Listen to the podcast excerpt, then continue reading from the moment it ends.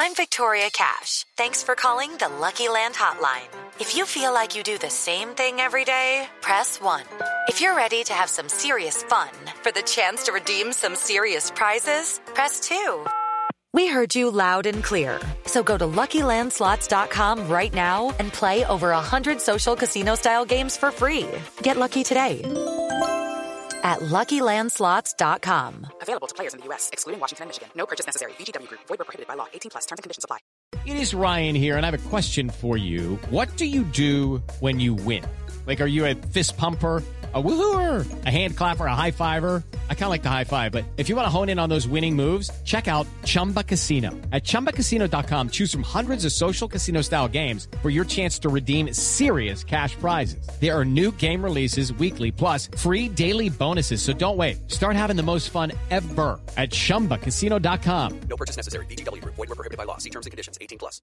Ladies and gentlemen, welcome to Eat, Sleep, Suplex, Retweet.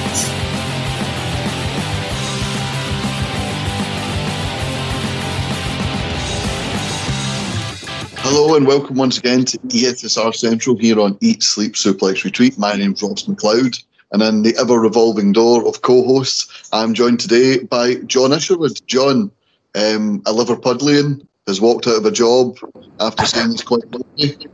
And my recently. You Uh, yeah. I've not walked out of any jobs yet, but um, yeah, interesting move for Stevie G.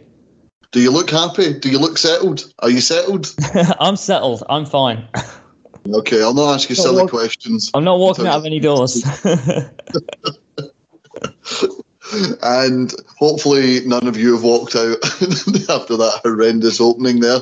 Just me yelling down the phone at some man. Like you support that team, it must be your fault. it's my Um, fault. I told him to do it. If you'd like to listen to other content when I'm not screaming at Liverpudlian for the job status of Steven Gerrard, we can check out our massive back catalogue, Eat Sleep Suplex Retweet, for thousands of interviews, previews, news, and reviews, uh, all on iTunes, Anchor, Spotify, and all good Android podcasting sites. And of course, at Suplex Retweet, Twitter, Facebook, Instagram, YouTube, Bebo, Grindr, Bumble, MySpace, and plenty of fish uh, wherever you want to find us. Tinder? No, no, no. We're, we're not on Tinder. Um, David Campbell did something bad with the account. We won't go into that. But anyway, um, something we will go into is um, Full Gear. AEW's last pay per view of the year, Full Gear. Last year was opened by Adam Page and Kenny Omega in the uh, AEW title Eliminator tournament. This year, it was closed by Kenny Omega and Adam Page for the AEW World Heavyweight Championship. Um, Adam Page, spoiler alert, won the match. Uh, a great end to a storyline that was over a year in the making. Um, and it's, quite odd here, John, not to WWE bash. I'm one of the biggest defenders of WWE, sometimes a bit too much, but it was nice going into something, wanting this ending, being invested for so long, and then being happy with the outcome. yeah, I think everybody wanted this, didn't they? You know, this this was uh, going to be the huge feel good ending that everybody wanted to see, and everybody was behind Hangman Page, uh, and and that crowd were well and truly behind him. The the intro he got as well, our video was really good when he was Yeah. riding his horse. Uh, through town, and, and that was, and all the videos in the background on the billboards. It was really, really well put together. Um, they put him over. I love the graphics team stuff that they're doing as well. That, that those little touches are Yeah. just really nice, and it, it makes it stand out a little bit. The match itself was very, very good. Um, and you know what? Much respect to Kenny Omega for working as injured as he is. You know, with, with all the you know problems he's got physically right now, to work in that condition. Yeah, my my coach said to me, if you can work injured, it means you're good. He's working injured, and he worked a hell of a match with Hangman Page. That was very good stuff. Yeah, there's a, I, I can't remember. It was another podcast I was listening to that was um, reviewing Mr. Perfect and the final of King of the Ring with Bret Hart one of my was. favorite matches ever. That from 1993. One of my my go-to matches that I watch. and um, it was talking about the back injury at the time. I, in fact, I think it might have been inside the ropes. I think it might have been Kenny McIntosh, and he says people always say that WrestleMania 14 Austin Michaels was good for Michaels having a back injury. Mm. That was just perfect. Bret Hart was good because it was good. You would not have known he had an injury. You, you really wouldn't. And I think the biggest praise you can heap on Kenny Omega here is to put him in the same breath as Mr. Perfect. If it wasn't for the internet, you would not have known that he was injured. He was 100%. flying over the top rope. He was he was picking Adam. Uh, I was going to say Adam uh, Pearce. He was picking. He could have picked Adam Pearce up too. He Probably could have had a great match with him. Uh, he was picking Adam Page up. He was throwing him about. He was flying about the ring, and yeah, just obviously we, we talked about Kenny Omega being injured there. He's apparently meant to have, according to Wrestling Observer, various ailments and injuries that were checked out on Wednesday. And the word is now that he might have to have shoulder surgery. Wrestling has periods of, you know, people go on hot streaks and then cool down. Um, sometimes stepping away for a bit is the best way to be on a cool down. And if it means capping off what was an incredible year, where let's not forget, he wasn't just champion of AEW, he was champion of uh, Impact Wrestling, he was champion of um, AAA, still champion of AAA. Still champion. Yeah. Yep.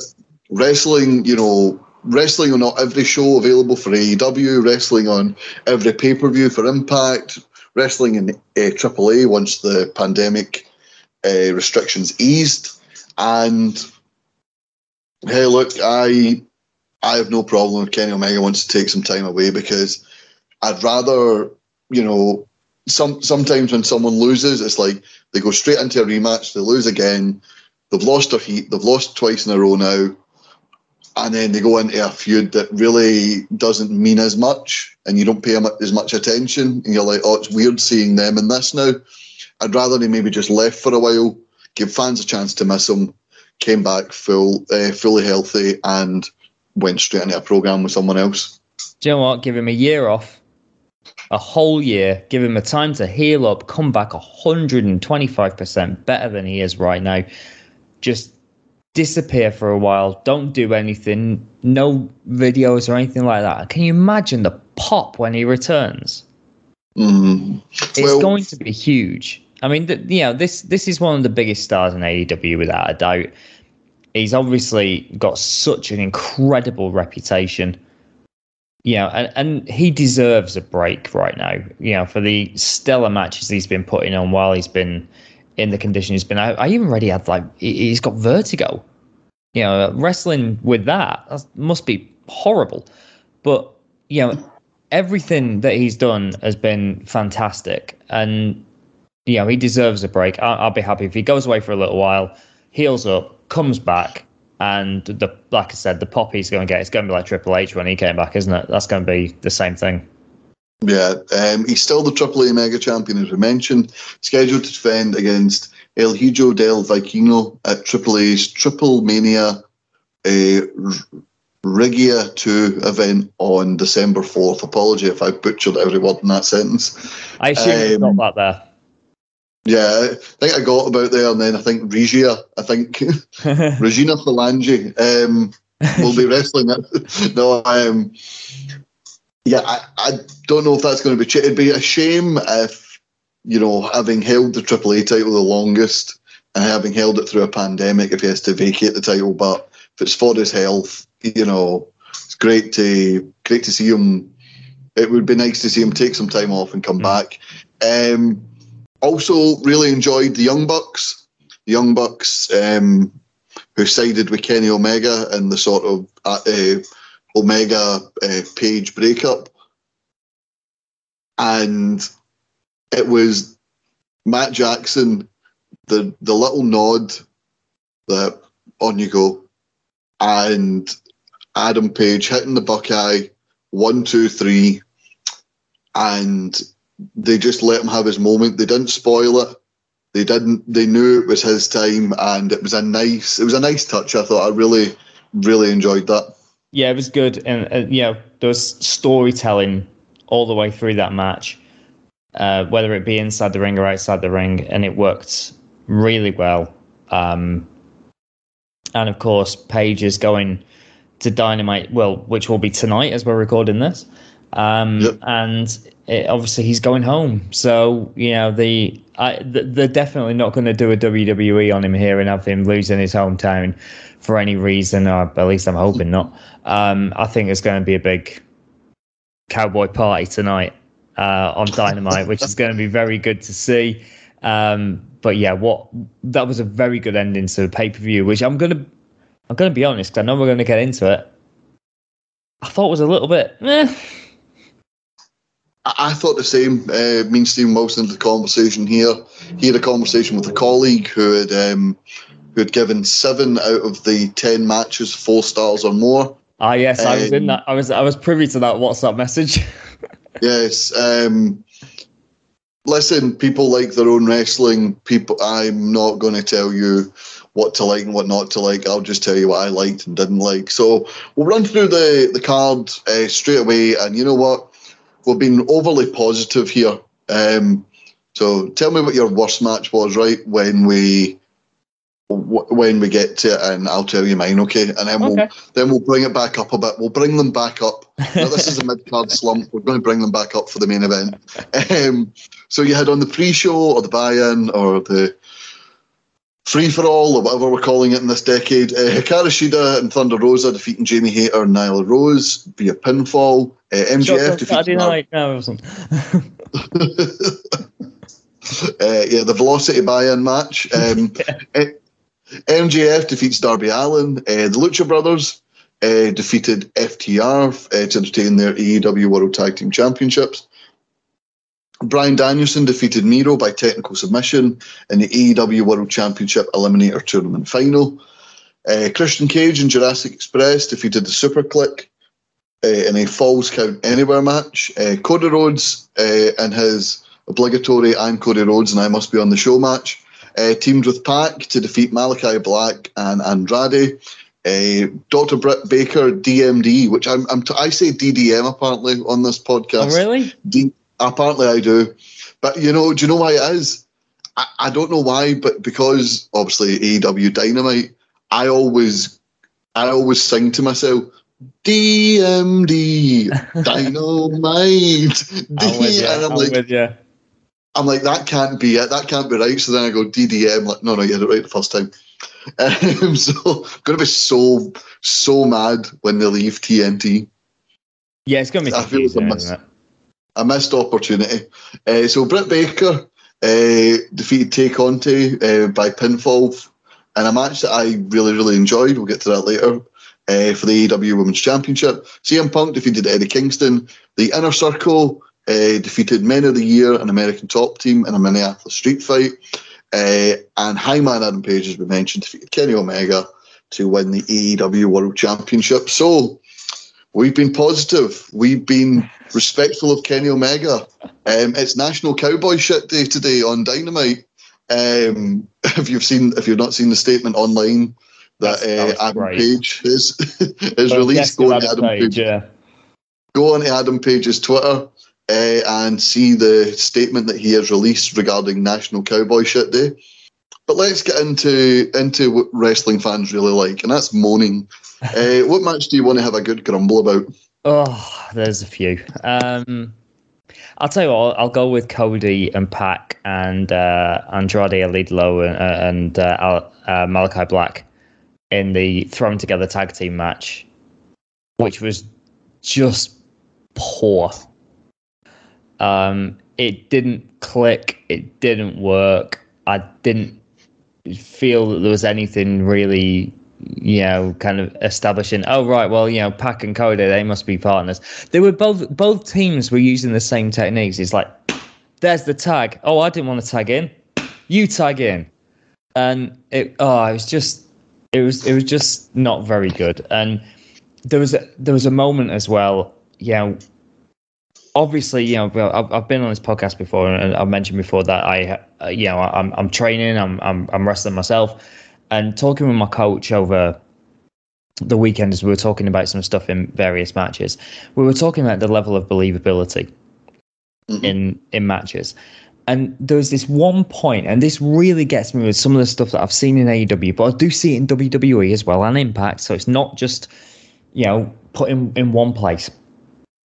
That some of the some of the believability is taken away by some of the moves that that happen. Like I I saw Andrade and Malachi literally wait for Pac to jump at them. They stood there like, oh, we're meant to look dazed, but we're not because we were they were literally ready to to go. And they waited and held each other up for seconds, waiting for Pac to come at them. You wouldn't do that in a you know wrestling. It's meant to be a fight. You wouldn't do that. And yeah, this happened in other matches as well, more specifically the six man. Um, Yeah. there, you just would not do things like that. The whole match didn't click, and I didn't care for it to be honest. Um, that of the ones I didn't care for the most, that was the one I didn't care for the most. Yeah, um, I think to something I spoke. To, I watched it with my my brother Scott. Um, for, see for the likes of FTR, Miro, Christian Cage, um, Chris Jericho in his older age, uh, Jack Swagger or Jake Hager is a heater. For all those people that AEW have been bang on the money with booking wise, Andrade, since he's went to AEW, hasn't done a lot. I know Yeah, there's been some travel nothing. restrictions there. Malachi Black um, has been caught in the Cody Rhodes never-ending feud, uh, and Pac. I know Pac had like some time away for travel restrictions, but even since Pac's been in AEW since day one, and I- I've never been convinced that the way Pac's been booked in AEW is as good as like fans wanted it to be. But, I But, think it it's been a you problem can say for a lot. Though, Yeah. There's a number, and you obviously mentioned a couple of them there with with Andrade, especially. And yes, there have been restrictions and stuff, but there's a number of talents who I think, you know, everyone was clamoring for to, to go to AEW, and it's not yet gone the way it should have gone. Yeah, and like say what you like about 205 Live, like it, it's a dead brand now. It's it's NXT 2.0's um, Thunder, or you know, to give it an even worse one, Velocity. Um, it is Velocity now uh, It's for. NXT. Yeah, yeah, for for uh, 2.0, and but when uh, when Pac was on that as Neville, he was booked like an unstoppable bad guy. Yeah. He was booked like an absolute beast, and you know, say what you will about wanting to move up a move up the division, and you know what's happened to 205 people when they've moved out of the 205 live division. That's a completely separate conversation. I just I don't think Pac's been booked better in AEW than he was in WWE. I just don't, and I'm not going to go too much into it because it's my favourite pastime here on Central, just hating on Cody Rhodes. I don't do. Listen, I thought It's Cody Rhodes. Switchstone. Is that your fault? Yes, yes. I, I once a day I just text him, "Fuck off." Um, so no, listen. See Cody Rhodes. See, see, um, mask Cody Rhodes, and then when he took the mask off and brought back the old IC title, uh, Cody Rhodes and Cody Rhodes. Even when he went babyface, feuding with Damien Sandow, and like one of my most underrated and favorite wrestlers of all time is Goldust. I love the stuff between the Rhodes and the Shields. Right. Yeah, that was really good. So see back, see back when the world title was the SmackDown title. I fully believe, you know, I, I, this tends to be a revisionist history. When people leave WWE, somebody goes, "They could be a world champion." Not everyone can be a world champion. Let's be honest. Cody Rhodes could have been world champion. He might not have been. I don't think he's the draw he thinks he is, but I do think he's a draw. I and I think that he could have been world champion then, and he was right to leave when he when he did because the Stardust gimmick it had a shelf life and it, it had passed it and it wasn't going anywhere. Blah blah blah. You But mentioned Cody something Rhodes- very, you mentioned something very interesting there. Um, I'll let you finish your point. I'll come back to it. Cody Rhodes now, by not being like, oh, I'm, well, I'm not in the main event picture, and I, I've taken myself out of the world title picture. I'm never in the world title picture. By doing that, I think he's made himself more insufferable because he's now just this main eventer. That see that really weird time in the summer when people were just kind of done with Drew McIntyre because Yeah. he faced Bobby Lashley. This has been Cody Rhodes' entire AEW run since he lost to Jericho. The MJF feud was great, but he never put there was there was shades of Hogan and that I put him over. You know, you put him over, but like you you made him look like a dick at every turn. You know what I mean? Like you you had to look like the mighty hero every turn, and the, my, my one uh, the the face of the revolution ladder match where he was taken out of the match. He stood up. You could see him. He was stood in the entranceway for a good 10 minutes and then hobbled back like, I'm going to do this. I'm going to do this. I'm going to win this. And it was just like, go away. Go away. So Cody Rhodes, there was no need for him to be on the pay per view. There was no story going into the pay per view for him. Him teaming with Pac against Malachi and Andrade, it was a case of who do we have? Right, we've got to get Cody on the show. Oh, I'm just as much as Kenny Omega deserves a break and to cool down. Cody should just go. I know he's just back, but he should really just go away again. It's again very interesting. You raised a, a bunch of points there. For a lot of people who say that you know AEW doesn't do things that WWE do, that was a very WWE move. Basically, just sticking people on the card because they had to. You know, just stuff the card with all the talent, get everybody on there, get the payday. Um, and Cody, I mean, like you were saying, he did some. I, I love that IC title run when he brought because I'm I'm a sucker for that old belt. You know, this one that Shinsuke Nakamura is wearing now, it just it, it upsets me. But that, that old the the original belt is is great. I love it. It's one of my favorite titles. And when he brought that back, like, yeah, this is cool. And, and and he could have hit that top, but this is the this is the problem that I think a lot of people are seeing because everyone just screams at certain talent that gets released. Go to AEW, go to AEW, go to this, go to that. And I think once these talents get there, and it's wonderful that they've got these places to go now. I think this is brilliant about wrestling. It's it's just so good that we've got all these different products that feel different, that look different, that are different.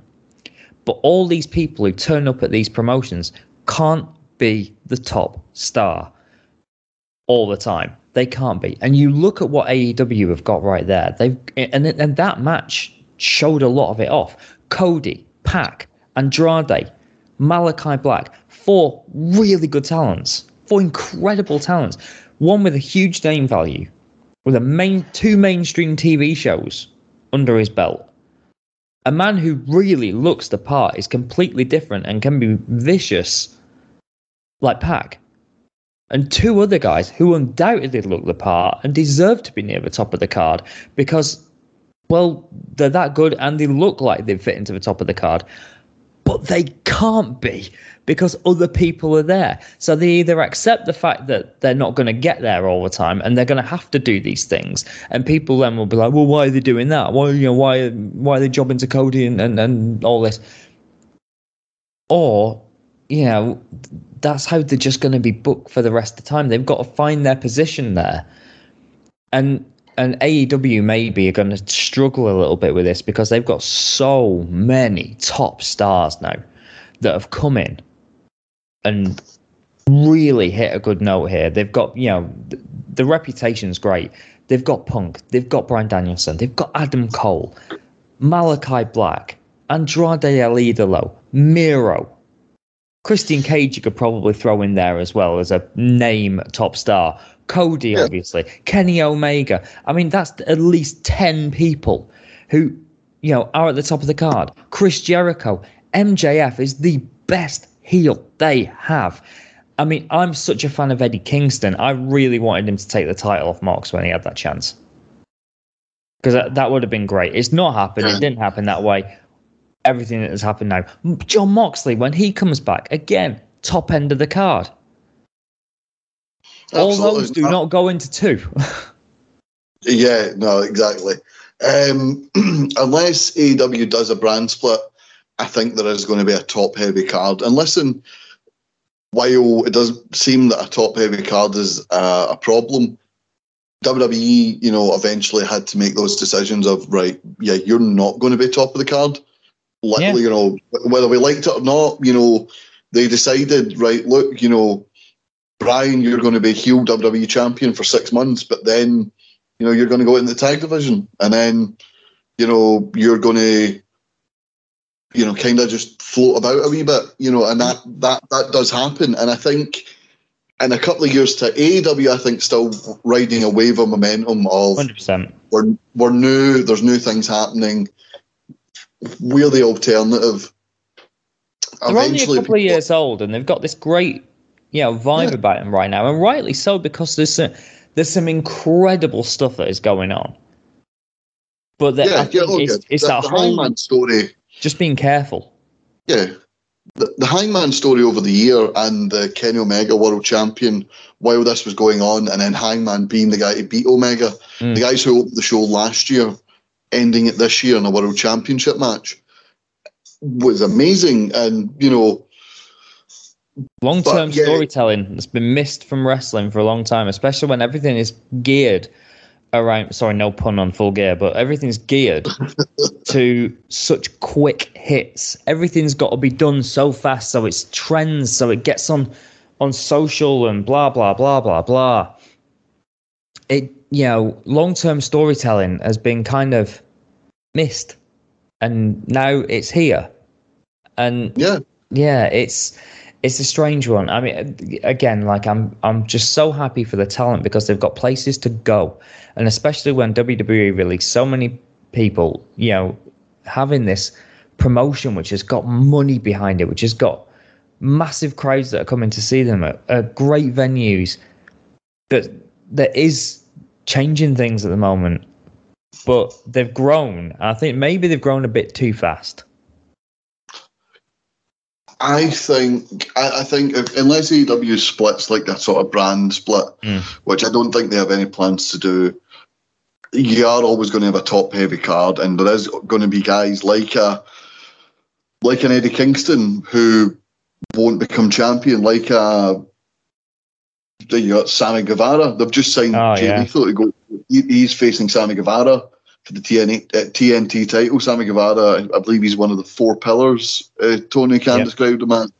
I love Eh, I love- I think he should be, you know, he, he, he's got a one point challenge for that title. And you this- are, the then. thing is he's got to win it at some point, but how long down the line does he win it? MJF, Darby Allin, who had a great match this, you know, in the Fantastic. opening match. Very good. They they are two of the pillars. Uh, I'm going to go into so I, I won't. Cody Pac and Malachi Black and Andrade was probably going to be my choice as well. I'm not going to bitch too much about this one. I'm going to just quickly talk about it and then we can go into talking about how good MJF, Darby Allin were. uh, the, inner, the inner circle versus Men of the Year and literally just Men of the Year. Um, the American top team, Junior dos Santos and Andrei Arlovski, who sounds like a a bad guy in a Grand Theft Auto game, uh, and Dan Lambert. Dan Lambert was great as you know the oh, running around and being that shit. Yeah. like, you know, it was it was great. Bo- Bobby the Brain Heenan vibes from Dan Lambert. Totally. Uh, Ethan Page and Scorpio Sky, the only people in that match, and then America's top team occasionally came in and need somebody in the face. You're like, they were talking about the knockouts these guys had. Like, why are you just not hitting people as hard as you can? They're Mhm. Just ending the match there. Yeah. But um, I really don't care. Like, You talked about people uh, waiting. Jericho did a Lionsault, stayed on the rope for a good three seconds, and then Junior dos Santos punched him. And Yeah. even then, he missed. It was like Jer- Jericho seen it coming, so jumped back, so it looked like, oh, well, at least I've been hit. And the camera didn't move in time. So you just seen this giant, the size of my giant head was probably about how much was between the Yeah, fist that- and Jericho's actual head. That um, was also not very good. I got asked, Scott asked me about the inner circle. Has a group ever went its separate ways and then come back together without doing anything as often as the inner circle? Because Chris Jericho goes away and does nothing. Jake Hager never leaves Chris Jericho's side. Santana Ortiz, other than inner circle, I don't think they've done anything. And Sammy Guevara, he won the TNT title, but it was a sort of out of nowhere win. They just they kind of it was their first match all together since the Stadium Stampede uh, back at All Out, and to be honest, like not much has happened since. So I'm about to say, were you bothered? Because I wasn't. no, not really, not really. Um, I think the inner circle, its faces doesn't work. I think as Jericho's cronies to help him keep the title, it worked. Um, now I'm not bothered, and I'm really and, not. And there's the bothered. dilemma because because Jericho's so over because Judas. yeah. That, I say that I say that to Scott. The only thing over about Jericho now is his song. It's, Have him it's come out to enemy. It's mad. It's it's just it's bonkers. But yeah, like I said, that match it was it was it was there. Yeah, exactly. It was there. Um, MJF, Darby Allin opening the show. Uh, I like the Darby Allin entrance at pay per view. It's the big, long, cinematic one, sort of like how Hangman Page got Yeah. it. Um, really enjoyed that. Really enjoyed MJF wrestling a technical match with Darby Allin, and then right at the end, the whatever it takes to win, just bang. Yeah, hit him That's with the ring, and then and and they and he said he was going to do it, and he said he was going to use that headlock takeover to do him, and he put him in a headlock takeover, and he pinned him with it, and that again, showing how much of a absolute scumbag he is, and because he did that, cheating to win, and and it worked. The whole match worked. It was great. Those two were very very good together, and you know what? I'd be happy to watch that again. Me too. So we'll just we'll quickly go through here um, the rest of the card because we're not going to have time to go into it. We're half an hour in. So um, Lucha Brothers defeated FTR. Um, bit of a weird finish with the um, the mask and the wrong man being pinned. Yeah, I Um, believe one of FTR got um, almost legitimately knocked out by Rey Fenix. Yeah, I believe it was Dax. Yeah, Dax Harwood. Yeah, I couldn't remember which one it Um, was at the time, but yeah. Um, so- and I think that kind of spoiled the match. Was- I watched it and I did, yeah, like I loved, um, yeah, the the Lucha Brothers tag win at, um, at All Out. I thought was fantastic. It was a brilliant match. But this one just th- th- there was something missing, and quite clearly it was because of what happened there. Yeah, so a good show for the, the other three guys in the match to. I, I didn't notice at the time. I really enjoyed it. Um, well done to the guys in the match for you know dealing with that injury. Hopefully Dax Harwood is okay. Yeah, Um, and there will be a match further down the road. Obviously, Bryan, da- da- sorry, Bryan Danielson. Uh, I nearly said Daniel Danielson. He's new. Miro, defeating Miro by technical submission. Uh, bit of a weird finish, but when Miro's just lost the TNT title and kind of been thrown into this, you don't want to um, you don't want to have him be tapping out. So I think, in hindsight, good match, good decision to have the big DDT because that would knock you out legitimately. And you know, when Bryan goes for the submission, the ref's like, "No, no, that's it, that's it, done." Brian Anderson coming for Adam Page, and I look forward to that one. Good match. Uh, Christian Cage, Jurassic Express defeating the Super Kliq. Match that could have went five minutes shorter. What do you think? Uh, I would have been a lot happier if this was just a uh, falls count anywhere match with Adam Cole and uh, Jungle Boy. The, this would this was also not good. um, I liked it in the ring, but see, um, there's I so like- much, so many bits again. You know, when we're talking about people waiting, hanging on, missing things. There was a there was a part when uh, Jungle Boy sat down. He, he was sat down on, on a chair in the middle of the ring, and he turns, and then he turns back. And what he'd done then, he turned and he seen Adam Cole coming for him, and he turned back to take the shot. and at that point, I was like, I'm out. And it see it after that, it just it, it completely died on its backside for me. I, I just I wasn't interested anymore because I, I was Yeah. like, this this guy, this is a falls count. This is again a big fight, and he's just looked at the guy. He's going running at him and going, "Oh yeah, I'm going to take a bump here. I better turn my head back because you know cameras."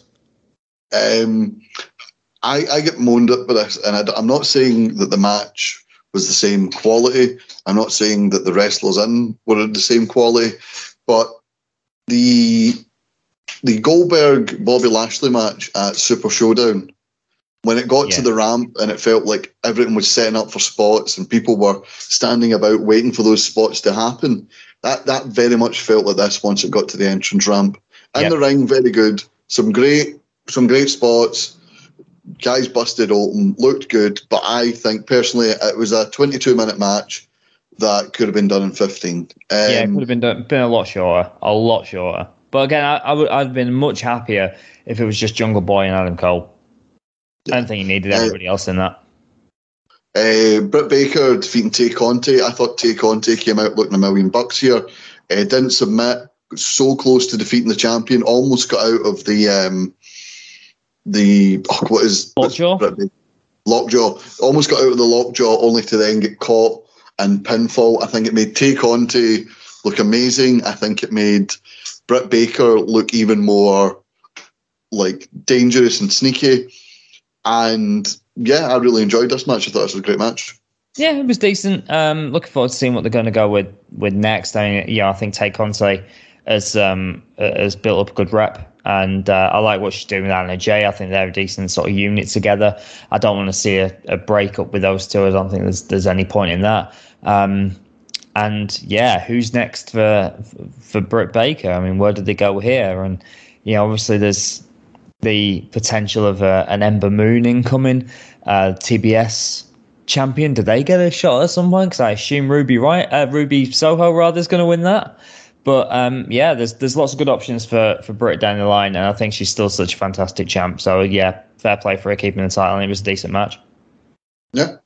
Um, CM Punk defeats Eddie Kingston. Um, CM Punk, uh, ironic that he had a problem with The Rock in 2011 because CM Punk is living his Rock 2011 comeback tour.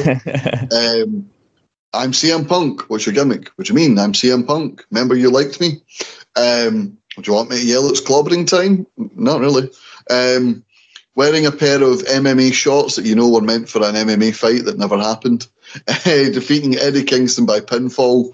Um, really enjoyed the match. Eddie Kingston winning the crowd over, Punk being booed, which um, Tony Khan likened, again, another Rock reference, to The Rock being booed against Hogan at, a at Uh, Mania, Mania 18, yeah. yeah.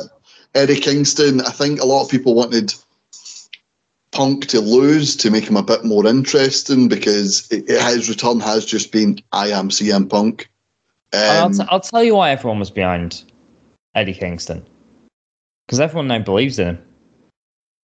You you must have read that article that was on Players Tribune, oh, right? the, what is what is he doing here or something like that? that whole thing with Eddie Kingston now about how you know how he's battled with his mental health, how he's battled with addiction and various other things. You know, like he, he's talking about drinking and various other things.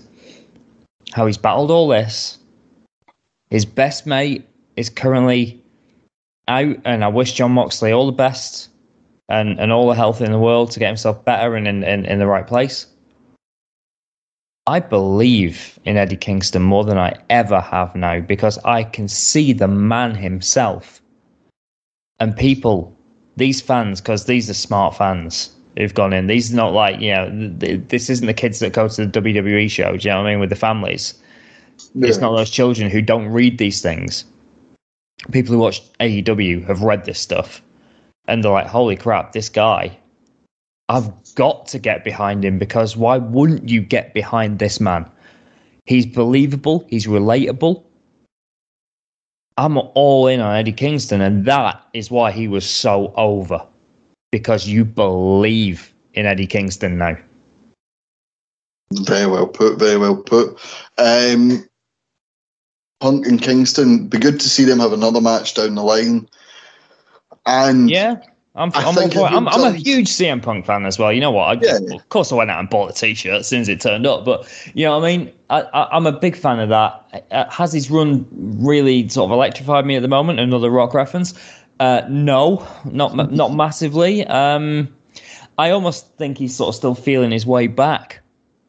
If you know what I mean. Yeah, yeah, no, no, absolutely, absolutely. I get what you mean.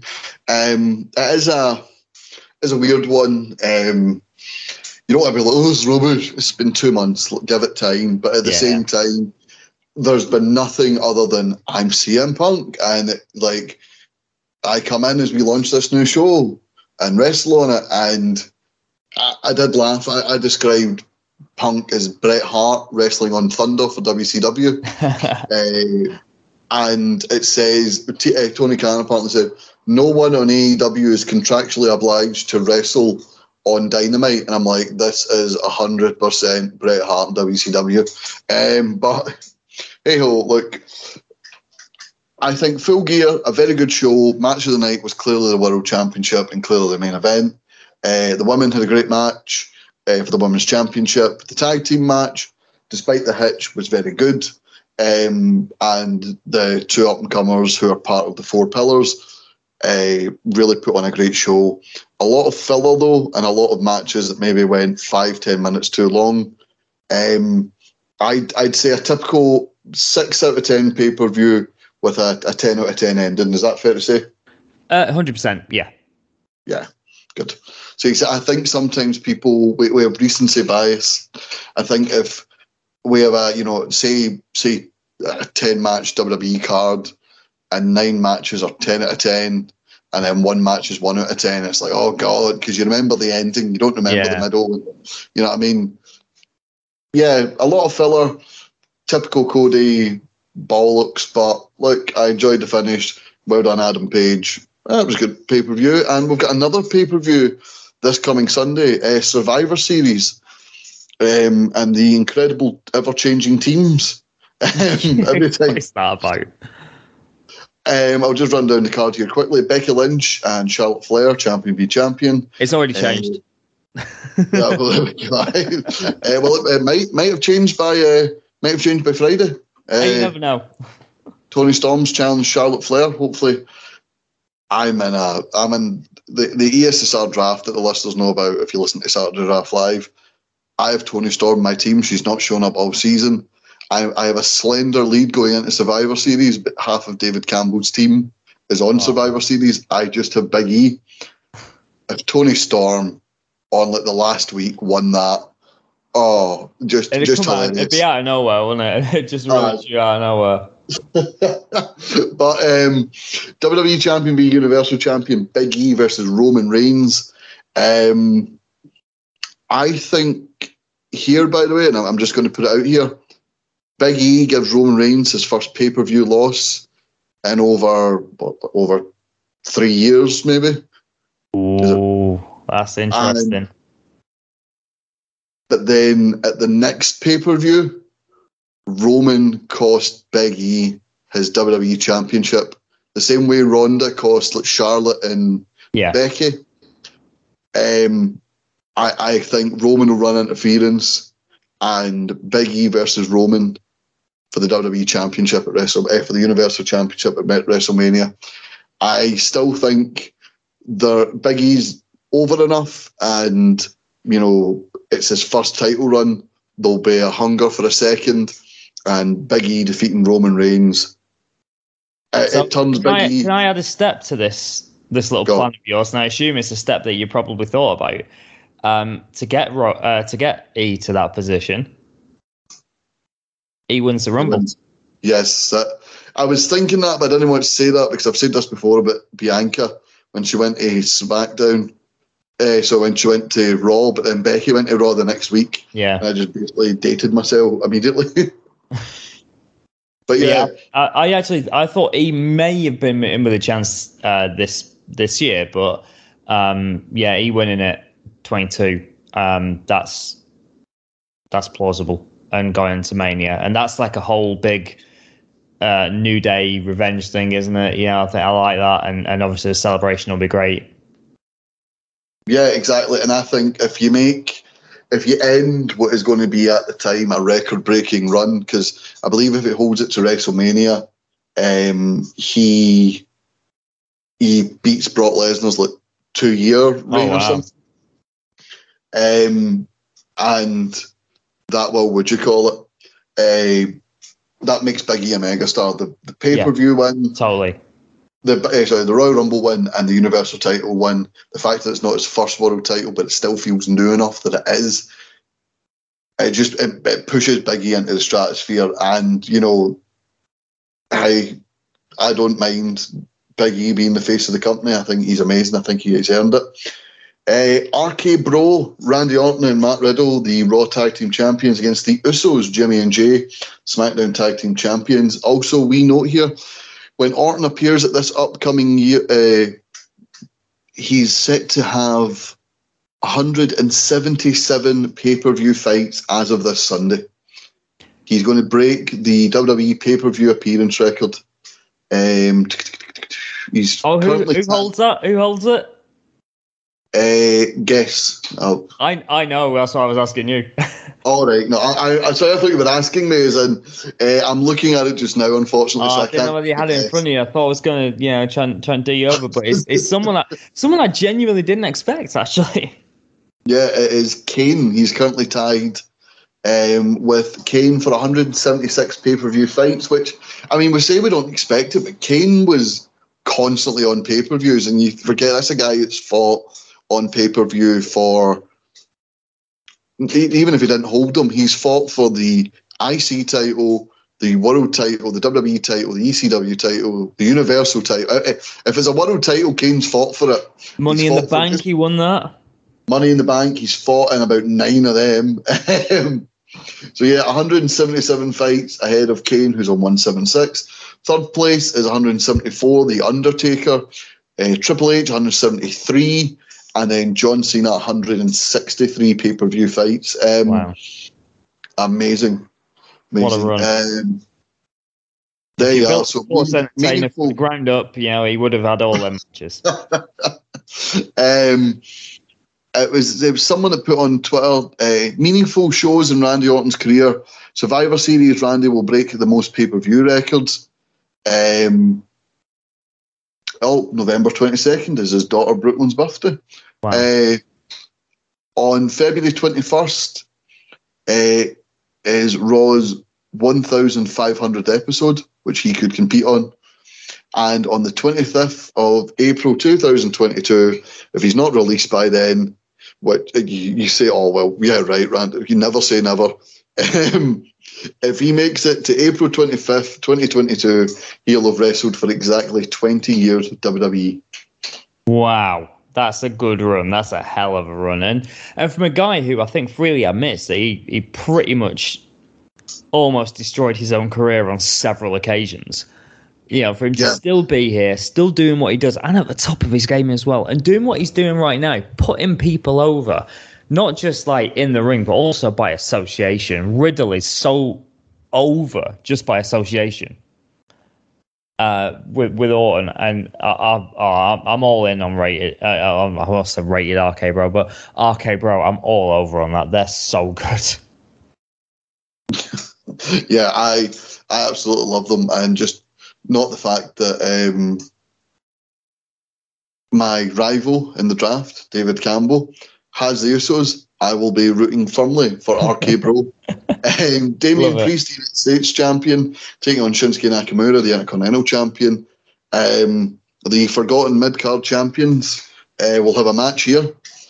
I love Honestly, the pair of them. So like that could end in some kind of I don't know. They can both just walk out. I I, I love the pair of them. So Uh, and Team Raw, Seth Rollins, Finn Balor, and Kevin Owens. Uh, the not the Usos, Bobby Lashley. Uh, sorry, not the Mysterios, Bobby Lashley and Austin Theory. um, that that got me. uh, by the way, um, so last week Bobby Lashley has a match against Dominic Mysterio because Adam Pearce went. I think I made a mistake. They're all former world champions except you. So you'll take on former WWE champion Bobby Lashley. Okay, fair enough. And then Ray fights Bobby for his spot, and then Austin Theory, never a world champion, gets his spot. Austin Theory's never won any sort of title in WWE or NXT.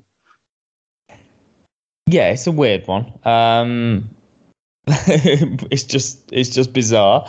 Um, I like Theory. I think he's good. Um, yeah, I'm watching him from Evolve coming to NXT and do his thing there, and obviously he had that little pandemic run. um, as well with uh, with Andrade and Zelina. Um, he, he's got he's got something.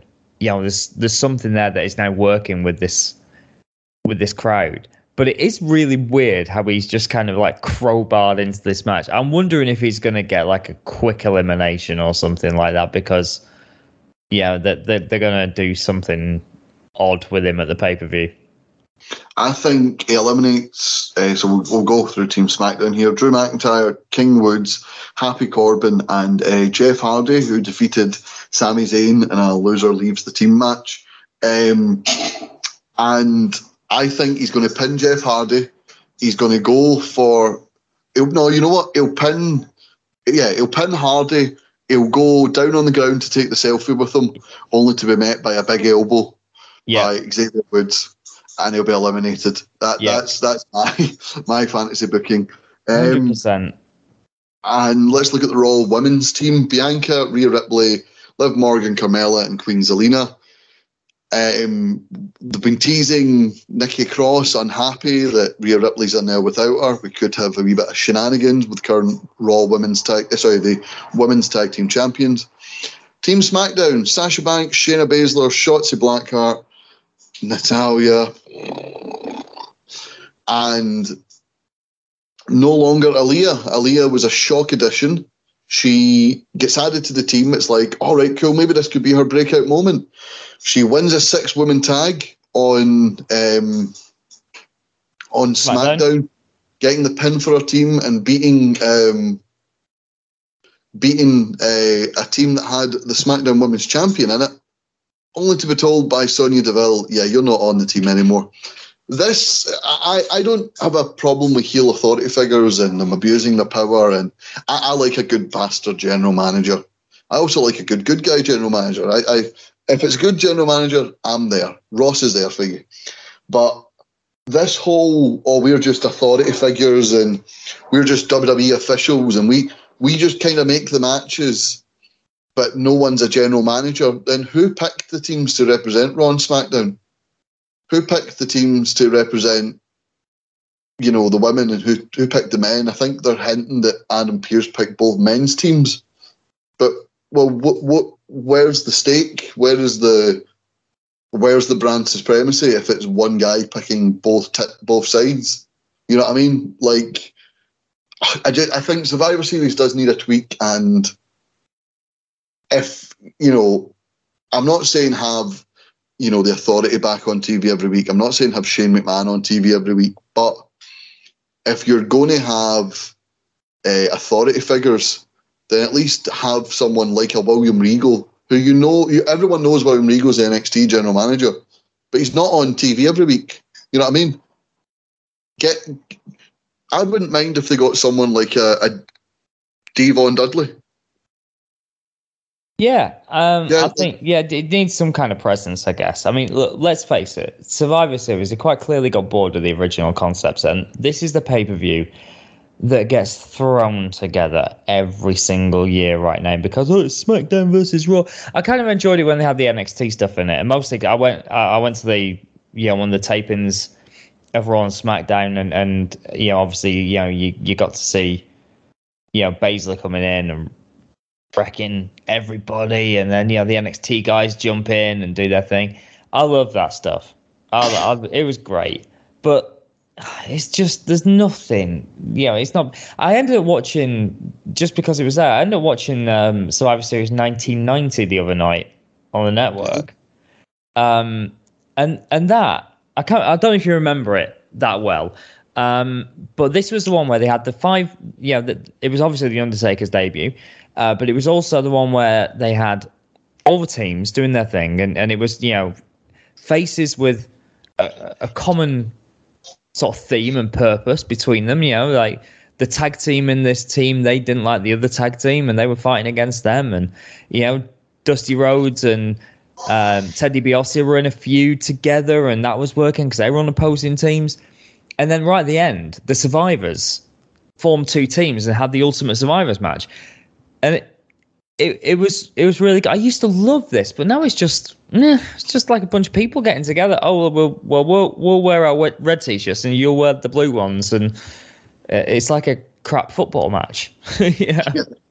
Yeah, I um, Capture the flag, mate. I don't care. I uh, I think it's been very thrown together. I think 2016 was great because it was the first year after the brand split, and you know, Smack Raw had some really good shows right at the start, Yeah. and then you know Kevin Owens and Chris Jericho together were a highlight on Raw. Just- Um, you had SmackDown, you know, coming together nicely, and you know, like they they had like, you know, AJ Styles had just won the title. Dean Ambrose was the top babyface. John Cena was floating about, um, you know, playing like a veteran role. So he was still on TV, but he wasn't taking over TV. Um, and it was really fun. And the next year, you know, AJ Styles, Brock Lesnar. The year after that, AJ Styles, uh, sorry, Brock Lesnar versus Daniel Bryan. Great matches, um, but it just felt like rinse repeat. So the NXT one sort of made it a bit fresher. Um, I understand the pandemic didn't allow that to happen last year. Look, Mhm. that's fair enough.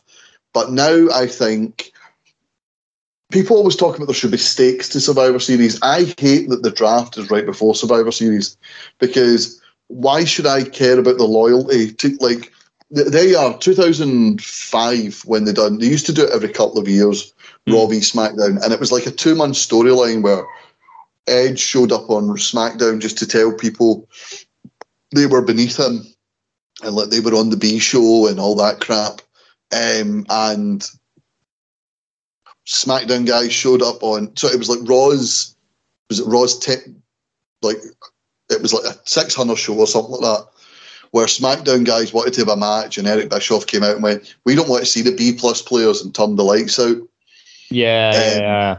Then, aye, then you had the Taboo Tuesday thing, and then you had Survivor Series, and it didn't take over the whole show. Like I think you had, I think you had maybe four matches that were brand versus brand, and then you had other things going on, like people like I don't give a crap. I'm the US champion. I'm the Intercontinental champion. You know what I mean? I just want to defend my title or stuff like that. You know what I mean? Yeah. So there was other stuff going on. So the brand supremacy was the key focus, but wasn't overpowering. And NXT freshened it up. But I think now, now that there's no stakes and storylines, there's no guys showing up on what like the Usos have shown up with five days to go, and you know Big E's going to be on SmackDown this week. Hundred percent. Yeah, but, but like it's like a case of big whoop. I think the draft should be two weeks after Survivor Series or the shake up or the, you know, whatever they want to call it nowadays in WWE. But I think now, I think it should be a case of, right, if you win, if you're on the, the men's team that wins, congratulations, you're either one of or you're the number one contender for your brand's world championship. Same with the women's. By the way, if you were the sole survivor or one of the sole survivor, you're now the number one contender to your brand's women's championship. Winning brand gets number 30 in both rumbles. And if the draft is after that, then why not say, right, you can have one draft pick this week and you can have one superstar where you say hands off. So Smack Yeah, give it some stakes. Give it some Yeah. stakes. Don't just like have it, you know, like I remember the bragging rights cup. I mean, who cares about that? But you know, like give it something. Even that- then, like we were yeah. fighting for a cup. There was a stake. Yeah. Yeah, exactly. It was something. But give them something to fight for instead of just like, oh, it's brand supremacy. Yeah. And, and obviously, like, you know, SmackDown had to, you know, do something great because they had the big Fox deal. Yeah, like, oh, it just doesn't matter. It just feels like this is like almost like a holding pattern, just getting towards the end of the year as they creep towards the Royal Rumble. Yeah. And, and again, maybe another place that you could put the draft because this feels like a natural reset point. Do it after WrestleMania. yeah. Because Yeah, I- WrestleMania is your big show of the year. That is what that is what everyone's ramping up to. You go on the road to WrestleMania, you get to Mania, and then after that, things generally reset a little bit. So why not Yeah, do a full reset? That used to be what it used to be like. It was a case of um, you would have the post Raw Mania, you'd have two weeks after Mania, you'd have Raws in the UK, and then Raw um, Raw draft, and Yeah. it wasn't Raw then SmackDown. But no, it, there was a Raw draft. And then they had a fun SmackDown where everyone was eligible to be on there and people with red and blue t shirts on. Then they had Extreme Rules. And then after Extreme Rules, it was none of this on three weeks. We're going to No, Extreme Rules was the last chance. Like, if a Raw person doesn't beat, you know, the US bound, the SmackDown US champion Sheamus, then Raw won't have a secondary title. Yeah, and, you yeah. know, lo and behold, Kofi Kingston always found a way to win, and you know, a, ta- a championship remained on Raw and a championship remained on SmackDown, but it was still stakes. You know what I mean? yeah. and it, it was it, that's how it used to be. So yeah, the whole brand supremacy thing, I'm not look. I, I really am not looking forward to. Um, but um, yeah, I think there should be even if the draft is in what the draft's in what April, then have it that hey, by the way, you get one free draft pick right now. Yeah, you can take You know how the someone now. You can, when John Cena showed up on Raw. yeah, upset the apple. Imagine- Take someone now. Yeah. Imagine the pop when it's like, please welcome the newest member of Monday Night Raw, and you know Roman Reigns walks out, Yeah, and it's like, oh Christ, they've, t-, you know, I mean, you can do something big with that, and just, I don't know, I just, I'm getting frustrated. All right, look, yeah, look, the- armchair for me- pundit. I can do this better. For me, this is a pay per view that's been completely thrown together. I'm not interested in it that much. Am I going to watch it? Probably yes. Um, Big E and Roman, I really want to see that. Um, I'm interested in Priest and Nakamura because I, I like the two talents. I think they're very good. Uh, I think Nakamura might just give Priest the the rub here, um, and it won't hurt Shin in any way. Um, the rest of it, it's just going to happen. Charlotte and Becky, obviously, I'm I'm looking forward to kind of seeing how they how they get through this match because you know obviously the the the bits that they've been going off on each other with recently have been very interesting. It's blurring the lines between you know the pro wrestling world and reality, and I I like that. But you know how many times have we seen this match now? Yes, they are the two big stars in the company, but how many times have we seen this? And it it, it just can't be the main event going into Mania. It can't be. There's got to be something else. Yeah, like we'll, we'll talk about the back and forth just before we talk about. Um, We've talked about our frustrations with the Survivor Series, um, with the Survivor Series card. Um, poor ticket sales have been reported for the event. Um, I've actually got a, a personal connection to this story. Uh, I have a cousin who stays in New York, and David will be attending. He got into wrestling during the pandemic for something to do. This Okay. is his first. This is his first ever live show in its Survivor Series. He hasn't had to endure the holiday camps and the the live American wrestling and the Hey, if you're going in, you've got to go in big, right? You know, don't mess Yeah, about. and, uh, Get stuck in. he's never he's never went to a wrestling show at 2 p.m. and then after a night out in town went into a McDonald's at 4 a.m. and seen the guy who was in the main event that night serving him his McNuggets. He does not know the pains of indie wrestling. he's going straight in at Survivor Series. So trust me when I tell you he's getting what he deserves here. No, I'm joking.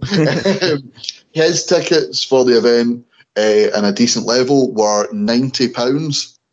Uh, they are now on sale, still available in that section for thirty dollars this week. Um, so sixty dollars. I know I realised I said pounds and dollars. I meant to say dollars the first time. Sixty dollars off um, what he originally paid for them. Oh, I'm looking at I'm looking at the seating plan right now. I'm looking at uh, uh, uh, where you can buy tickets at this very moment, and I know exactly where your friend is sitting, and they are indeed. I can confirm 31 US dollars each. Uh, for those tickets right there, and that is, um, if anybody's really interested, uh, section two two three, row sixteen, at thirty one dollars. I was I was about to say you sounded quite threatening. I know where your friend's sitting. I Like, know uh, here's something. not- Um, but, uh, Not a you know hostage movie. I, I don't give a shit if you show. I'm joking. Um, the I'm I'm just going right down now to the floor level as I'm looking, and there are um, third row tickets at five hundred and there's a fair chunk of them left.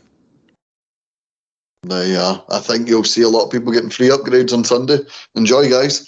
Um, let's let's move on to the Becky Lynch Charlotte. Um, this this match you mentioned We've seen it so many times, but I think it's going to be a barn burner just basically because what's going on off out off of TV. Um, you'll recall a couple of weeks ago the story that Charlotte Flair uh, apparently was unhappy backstage at a segment and was letting everyone know.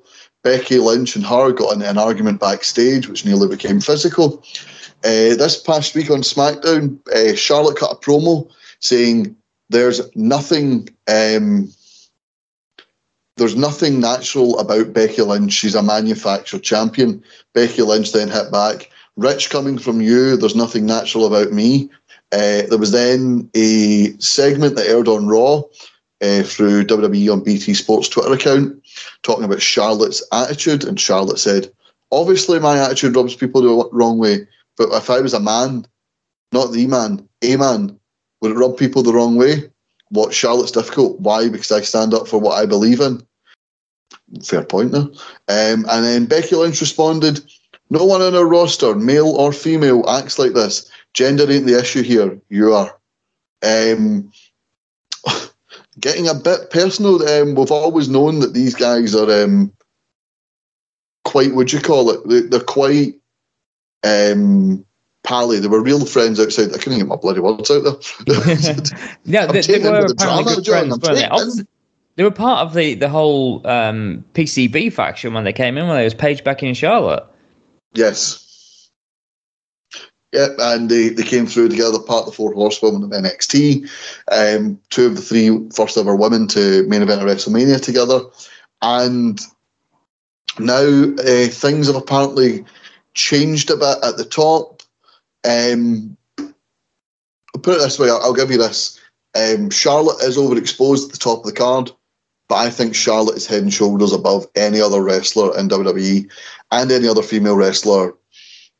I think in AEW as well. I'm sorry, wrestling wise, maybe not character wise, wrestling wise, Charlotte Flair to me is the best wrestler, female wrestler in at least North America. I couldn't point towards Japan and all that. I know they have a lot of talented wrestlers and a lot of solid women's promotions there. But in North America, at the very least, and throughout Europe, I don't think there's anyone better than Charlotte Flair. So where where do you go there, other than having her at the top of the card? Becky Lynch at the same time. This sort of, I know it's in. It might be in character, it might not be, but I'm not a fan of the. Did you not say? Did you say there's nothing natural about me? in reference to Charlotte's plastic surgery because I feel if if someone body shames someone, like it, if someone had a go at someone's physique in the women's division, it would be, you know, they would be shot down instantly and be told they are an asshole. Whereas I think Charlotte Flair's apparently fair game because she's chose to, with her body, she's chose to have plastic surgery. You know, that's her business and no one else's. What you have here are two alpha females in the WWE. You sounded like David Attenborough. what do you have here are two alpha. You've got the the two top female talents in that company right now, and understandably, the pair of them, whether it's kayfabe or not, want to be at the top.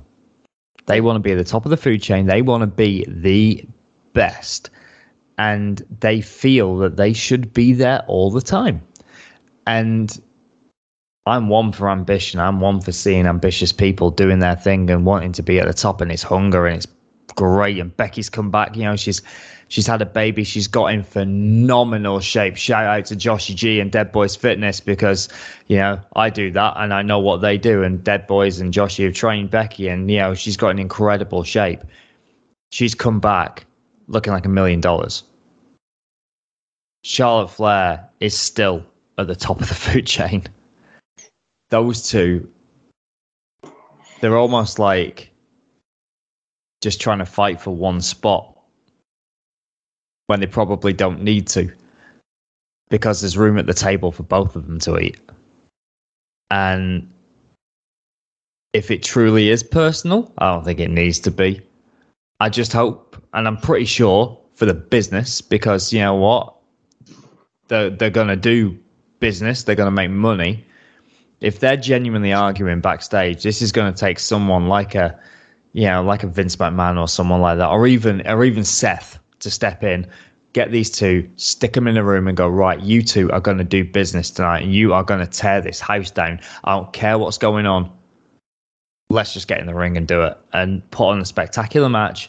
And after that, they'll go back, they'll shake each other's hands, and they'll walk away. Yeah, I think that's that's fair enough. I think, um,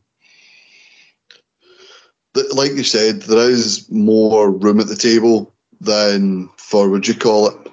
There's room at the table for both of them. They're champions of each brand, and there's a reason. It's because And when I say are. that, when I say that, there's room at the table for the pair of them because, like you said, they are champions of each brand. We go back to the point we made about AEW before, where there are so many people trying to get into that one spot right now because there's one spot. Here, there's two branches. It's like having, oh, because I've watched the Spider-Man trailer too much today. Uh, it's like having it's like having the multiverse. There's two places to go. Becky and Charlotte, they don't have to see each other anymore. They're done after this. They don't have to. They don't have to fight. It's over. They can leave it for a long time, and and that's probably a good thing. It's fair enough. Well, we will um, we'll go through some quick uh, stories here because we've we've uh, We've had a good ramble, and it's been it's yeah been we've fun. had a good ramble and rant at things, right? So running through here, uh, no camel for Orton. That's not a very poor sequel to No Country for Old Men. It was um, what Vince McMahon said. Uh, to Randy Orton as RK Bro took on AJ Styles and Omos in Saudi Arabia at Super Showdown. Matt Riddle made his entrance in a camel. Randy Orton apparently also wanted to make his entrance in a camel. Vince McMahon told him no. Uh, It's only one camel, damn it. Former NXT UK champion Walter is apparently in a relationship with fellow NXT UK superstar uh, Jinny. Uh, I ran into Jinny the other day at the Manchester Arena with Trent Seven. Uh, I also ran to Sami Zayn on the street. he was on Deansgate in Manchester. Um, yeah, I didn't know about this until you mentioned it. There you are. Romance is in the air. Love in the workplace. Despicable. Anyway, uh, Ring of Honor's final That's battle fault is to set for in somewhere, isn't it? Yes, exactly. HR. Uh, December the 11th, Bandito versus Josh Grish, uh, Josh Gresham. Jesus Josh Gresham, Christ. yeah. Gresham, there you are. Thank you. Thank you for saving me and my tongue. Uh, we'll take. Uh, we'll fight for the Ring of Honor World Championship at Final Battle uh, on December the 11th. That'll be the last Ring of Honor show for a while as the company uh, moves into a new a new era. Uh, Jinder Mahal has announced that he will be joining the cast of Disney Plus's, uh, or if you're in America, ABC's Big Sky for season two. He'll play the character Dhruv Mahal and will make his debut this Thursday uh, at 10 p.m. Eastern on ABC. Uh, it goes up as a whole series on Disney Plus, so I think we will need to wait for a while. Don't hate the Um, Jinder. What a guy. I love it. What a guy, indeed. Um, rumours that WrestleMania 38's ticket sales are not going the way the company wanted. Apparently, they're having very low sales. Um, Dave Meltzer said, I don't have a number so far, but you could tell from the push uh, really hard and everything like that. They are far, far, far, far, far from a sellout. There's a lot of fars there, David. Um, I didn't expect it would this time. Fucking pop ups everywhere. Try to read this thing. Basically, WWE are not selling out WrestleMania at this moment. Yeah, it is it's- only November, but apparently they're not selling at the speed that WWE would like. There's a lot of. Um, I'm looking at again at SeatGeek now, which is the ticket partner for um, WWE on this one. Um, there are, are a lot of tickets in um, sort of the lower bowls and the uh, especially ringside areas still available. But obviously, when you look at the ringside areas, they are incredibly expensive. I'm looking at the um, the two day combos um, right now, and you know, like you can pick them up from ninety six dollars, uh, and that gets you in sort of the bowl area, um, and and then they go up sort of like 142 all the way sort of down to 300 plus 500. Uh, and then, yeah, when you get to ringside, you're getting sort of silly money. They're like, you know, nearly four thousand dollars for four seats, It's uh, as I and that's think for it's to get the days. die though, That's a combo. Yeah, it, this these early discussions will be to get the diehards in. I think people have maybe called uh, conned on to what WWE are doing, um, and I think, yeah, WWE WWE fans have kind of conned on to what WWE are doing, and I think they know hundred thousand seater stadiums. Well, there's there's a lot of wrestling fans, but not a lot of them will go to WrestleMania. Yeah. So yeah, but yeah, that is just the quick stories there. We'll move on to Orange Cassidy, now a member of Chaos, and that means tonight he'll be teaming with Tomohiro Ishii as Tomohiro Ishii makes his Dynamite debut. OG member of Chaos, of course, and uh, yeah, looking forward to seeing this. It should be a uh, a very very good match. Of course, they're facing the Butcher and the Blade, aren't they? Which will be be great. I kind of like those guys. You know, they they they just look like a mean tag team. But yeah, this this will be fun and uh, uh, and an interesting introduction to uh, to chaos into properly into AEW. Uh, still still holding out any hope of you know getting a card. Obviously, I've had Rocky Romero and um, and Bryan Danielson, but uh, seeing the Rainmaker on there would be nice. Yeah, yeah, certainly make up for his time in TNA. Um, WWE Hall of Famer Edge has revealed that it usually takes him between two to three weeks between matches now to feel that he's back to normal. Uh, so I don't expect you'll ever see Edge in a King of the Ring style tournament anytime soon. Or, I know um, he's looking after himself right as well. You know, I mean, he's come back from from obviously probably not really having to come back, um, and he's looking after his body in the right way. You know, um, this stuff hurts. and, and, and a man whose body has taken a lot of punishment over the years. Uh, he's doing the right things. He's doing cryotherapy and, and yoga, stretching the muscles out. I know like Sheamus does like 90 minutes worth of stretching before he gets in the ring these days. You know, Edge is doing the right thing, taking these breaks. Yeah, no, absolutely. And I think as well, um, I, nobody wants to see Edge go out injured again. And I think I, think you would you call it. I think you you you know these guys that would you call it. You know these guys are going to not going to be around forever. So you'd yep. rather they just look after themselves, as you said. Um, yeah, it's hey. I, I enjoy having Edge here. I think he's been more than a full time wrestler this year, even though he hasn't wrestled like a thousand matches. He's he's been doing, would you call it? He's been doing himself good two seconds, just onto the next story here. Uh, Big Lucha ends its relationship with Travis Banks, and uh, Bandito has apologised. Uh, a video on social on a in a video on social media, easy for me to say. Bandito has apologised for the booking of former NXT UK superstar Travis Banks and announced his promotion Big Lucha have ended his relationship. Um, ever since the Speaking Out movement, um, Travis Banks has not been part of the UK professional wrestling scene. Um, allegations made against him about his personal life. Uh, he appeared in the Battle Royal at the Big Lucha show.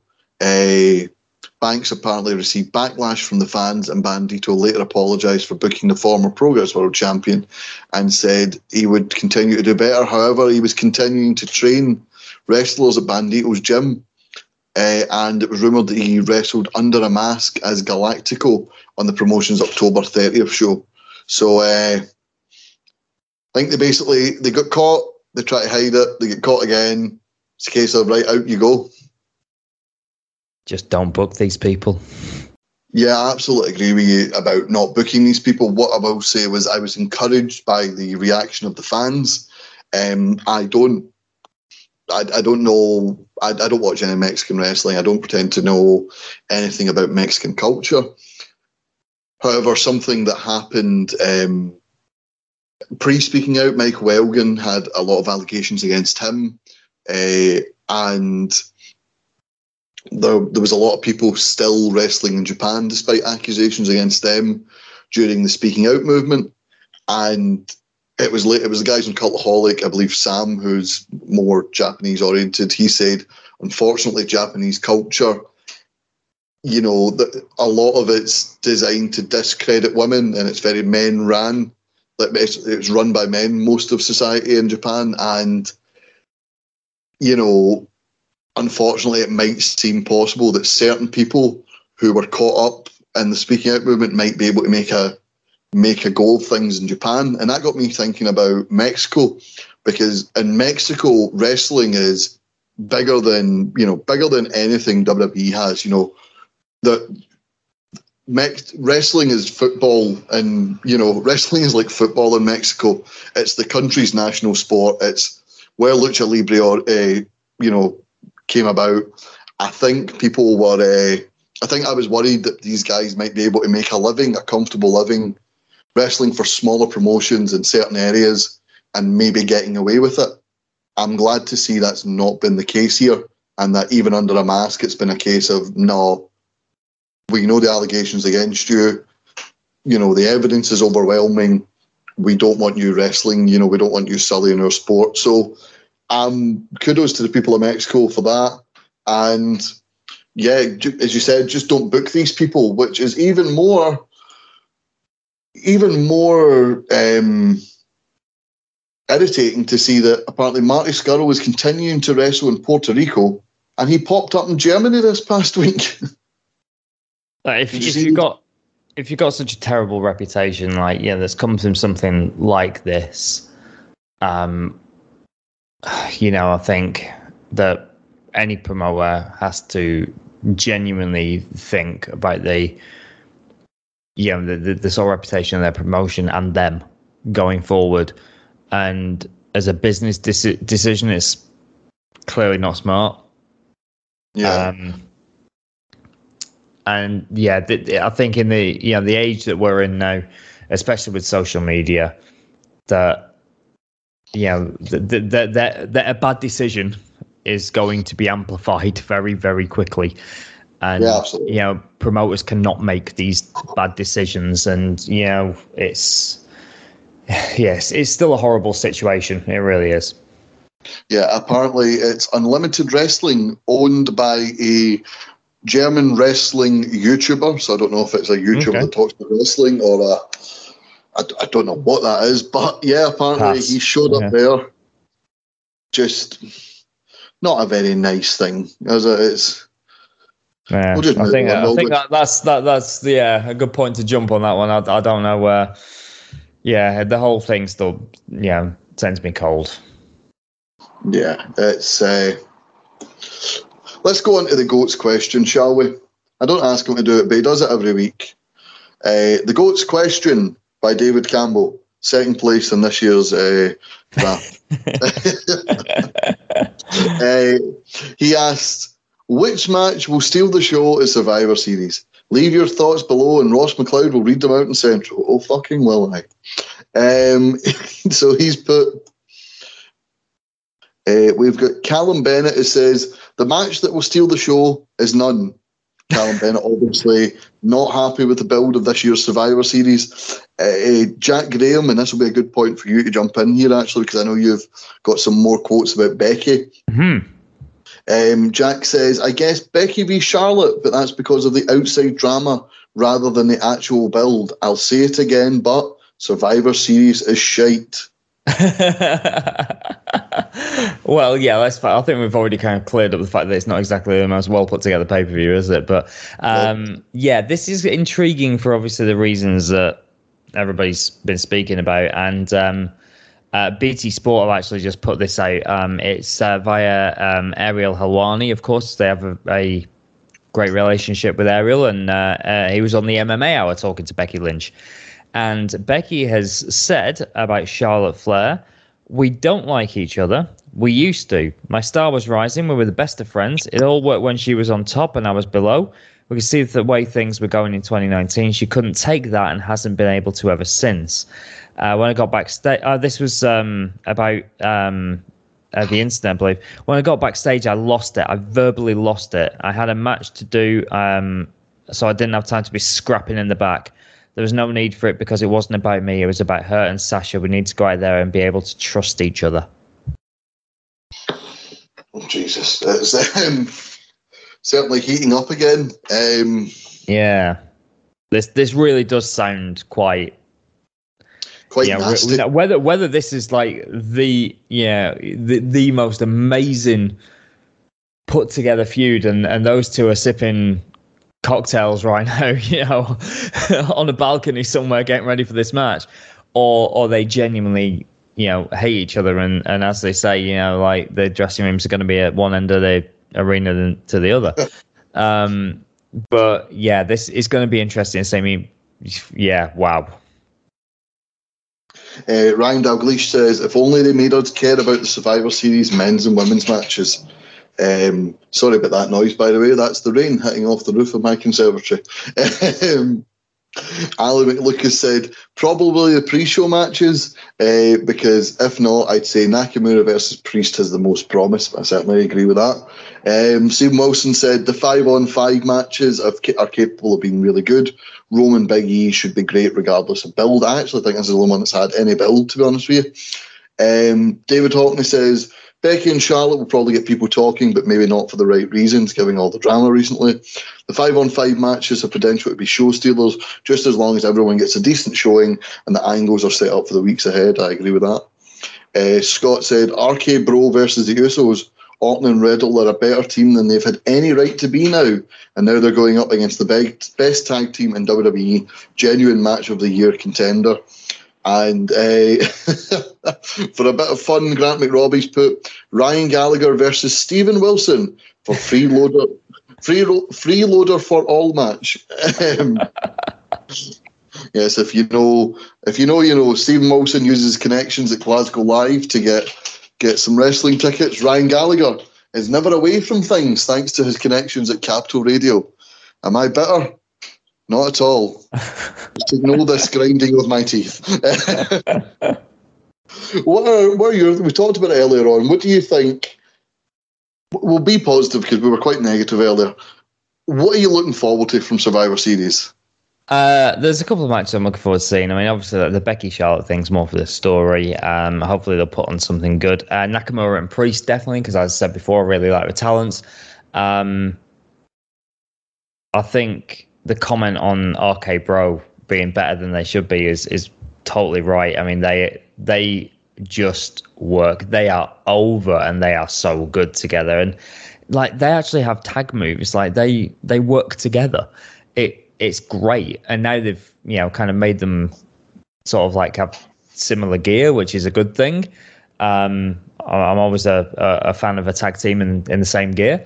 Um, that's good. I think that I think that that's going to steal the show. But I'm really interested in them two big boys, the two meaty men slapping me. Give me Big E and Roman Reigns. I want to see that. I'm quite interested to see if if on this Friday SmackDown we get the replacements for the men's and the women's team. I'm going to be interested in what Sami Zayn does at the pay per view.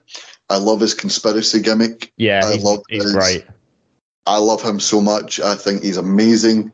And it'll be interesting to see. I think the five on five men's match because it'll be interesting to see who can work together and who can't. Mm. Uh, and that's usually the downfall in these matches. And well, there you go. I'll, I'll put you on the spot just now. Who do you think will take the final spot on Team SmackDown uh, for the men? Oh, for the men? Um, oh wow! Um, I don't think it'll be Sami. I think he'll kind of get his his, his way out of that one. Uh, I'm trying to think who is on the um, the actual roster now. um, who's that? I'm trying to think. If I look at the um, the women first, actually, I'll just jump onto the women one. I've got a slight feeling um, that it's possibly going to be Sonya. Um, because I reckon she's just kind of like well up for that at the minute. Um, oh, oh, could it be? Could it be Cesaro? I was going to say I don't think it's Cesaro. I think it's going to be Ridge Holland. Ridge would be Ridge would be very good. because they're, they're sort of t- teasing a tag team with Sheamus. Because the other one I was going to say was Sheamus. But he's not. He, has it been on TV and He's SmackDown? back. He's back on Friday. Mentioned? He's back right. on Friday. Well, that that certainly would be interesting. I think as well. Um, they, they've not done the, the 10 on 10 the past few years, mostly because they've released all the tag teams. Um, but I think if they do a battle royal, maybe tag team battle royal, it'll be interesting to see, Mm. like, you know, who would Sheamus team with. You know what I mean? That, I think that could be quite interesting. I mean, the, the Um, the other options that you've got, you you throw top dollar in for a standout. Yeah. Um, Ridge Holland, yeah, go with that. Um, Cesaro, yeah, I'd definitely say him there. Bar that, you know, you've not really got any huge options for the ladies. If it isn't going to be someone like Sonya, what about Xia Li coming in as a debut? That could be interesting. That could be very interesting. But I'm going to be selfish for my draft purposes. I'm going to tell you, Toni Storm. Uh, it's not prediction; it's a spoiler. She Toni loves Storm. rock and roll, and that's what she is. She's going to win the SmackDown Women's Championship this Friday. She's going to go on to Survivor Series to defeat Becky Lynch, and Charlotte Flair will be the number five on the SmackDown Women's team. Mark my words. Mark my words. Love it. And then mock my words on Sunday when I'm very, very wrong.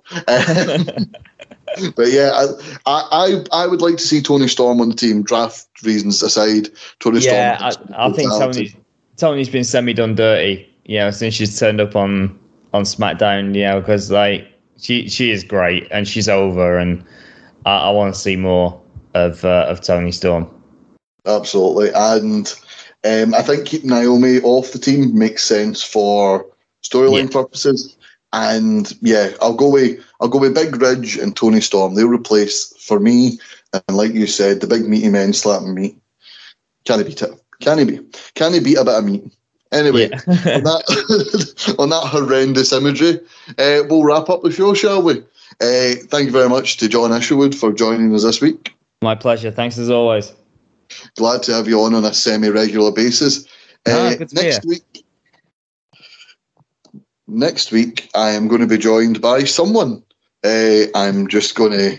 Oh wait a minute! Wait a minute! Is this like the you know the, the SmackDown and Raw team? Is somebody just disappeared? Are you putting like an anonymous person in there? Is it like the vacant position? Yeah, like essentially, I decide who who appears every week, and then when I get bored of one of you, someone else appears. But anyway, um, if the replaced man could just get over it and come back in four weeks when I beckon you, uh, that would be lovely. Because next week, uh, Chris Anthony Lopez is going to be making his ESSR Central debut. Chris was recently on our most recent debating chamber, which you can find at Eat Sleep Suplex Retweet on iTunes, Anchor, Spotify, and all good Android podcasting sites. Don't forget, uh, book it, retro review, everything that we have for the likes of Quiz Showdown is on our YouTube channel. That's at Suplex Retweet. And that is also the handle of our Twitter and our Instagram. Eat Sleep Suplex Retweet is also our Facebook page. And you can find us on Eat Sleep Suplex Retweet community, where that deplorable human being, David Campbell, every week asks you a question that I have to read out, even though I don't care about your answer. Get involved in the conversation. and we'll see you next week. See you for now. Bye bye. Hi, I'm Scott McLeod. And I'm Grant McRobbie, We are the hosts of the monthly show on Eat Sleep Suplex Retweet East Meets West. where we'll bring you all the latest happenings, reviews, and big events from New Japan and the land of the Far East. You can remember to check that out on the Eat Sleep Suplex Retweet podcast feed on all good Android podcasting sites like Anchor, Spotify, or iTunes now. Sports Social Podcast Network. Hey guys, it is Ryan. I'm not sure if you know this about me, but I'm a bit of a fun fanatic when I can. I like to work, but I like fun too. It's a thing. And now the truth is out there. I can tell you about my favorite place to have fun Chumba Casino. They have hundreds of social casino style games to choose from, with new games released each week. You can play for free anytime, anywhere. And each day brings a new chance to collect daily bonuses. So join me in the fun. Sign up now at chumbacasino.com. No purchase necessary. Group. Void were prohibited by law. See terms and conditions. 18 plus.